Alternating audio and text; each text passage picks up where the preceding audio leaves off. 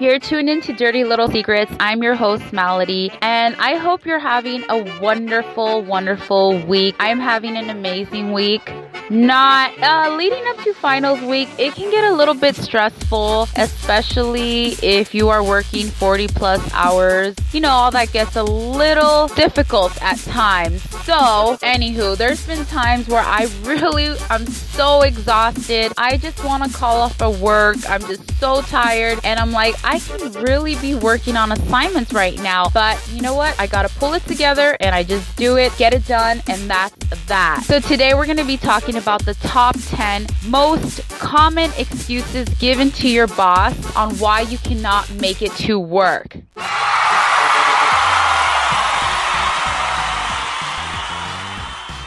So let's just get right into it. Excuse number one thinking you deserve a day off just because. And I'm not gonna lie, I felt like this a few times and just praying and hoping my boss just would realize how hard and how much work I put in all week and just saying, you know what, you deserve a day off. Go pamper yourself. Don't even come in. Don't worry about it. You're good. I wish. Like, seriously. Excuse number two doctor's appointment. I cannot cancel my doctor's appointment. Blah, blah, blah. Are you that kind of person? Personally, I have the worst, worst luck. I can't even lie about something like this because crazy things happen to me. Excuse number three. Okay, girls, this is TMI. Sorry, guys. But calling off because you have cramps. Now, I'm sorry, but I tell my sisters this every single month and they hate me for it. You get your period every freaking month. Like, are you serious? But honestly, I understand. Some months are more painful than others. I'm sorry. Now, guys, maybe cramps is not your issue. Maybe craps is your issue, and you always have diarrhea. I feel for you. Mm-hmm. OMG, death in the family? And it's not true? Like, come on, are you serious? Excuse number five I can't get out of my garage all of a sudden. But you know what? Something like this happened to me. I think I was pulling out of my garage one time, right? I don't know. I had the car on and I was just like loading up stuff in my car. And I had the garage actually, well, obviously, I had the garage closed. So I'm loading up stuff in my car and I think I just like pressed it so fast or I just like double clicked it and it got stuck halfway and then it would just only go down. But I just, I mean, I went in a little late, I guess.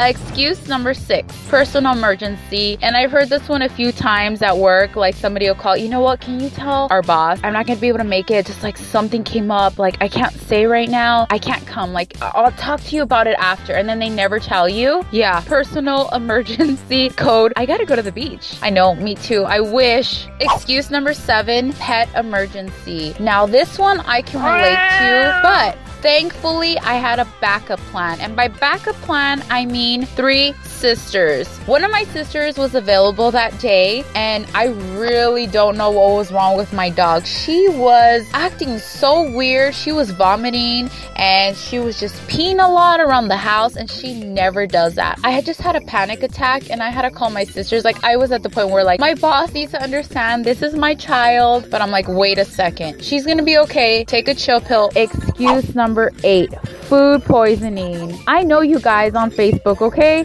I'm constantly seeing, I don't feel good you know, I'm not gonna be able to make it today to school, blah, blah, blah. You know, you were at Buffalo Wild Wings with all that hair on those chickens. Sorry, it's just gross. I don't like it. There's just hair on there. I was eating a wing one time when I used to eat meat, and there was like a freaking hair on the wing. It's like they didn't even pluck it right. Excuse number nine my car broke down. Okay, if you have an older car, I completely understand, but every single time, like an assignment is due, I hear this all the time. This one's a good one. Or my car broke down You know, I'm 30 minutes away. I'm waiting for AAA. Three hours go by. I just don't know what to do right now. Last but not least, Moving. Now, I knew someone a while back who was just moving. It was like they they just were just moving and moving. Like the move never ended.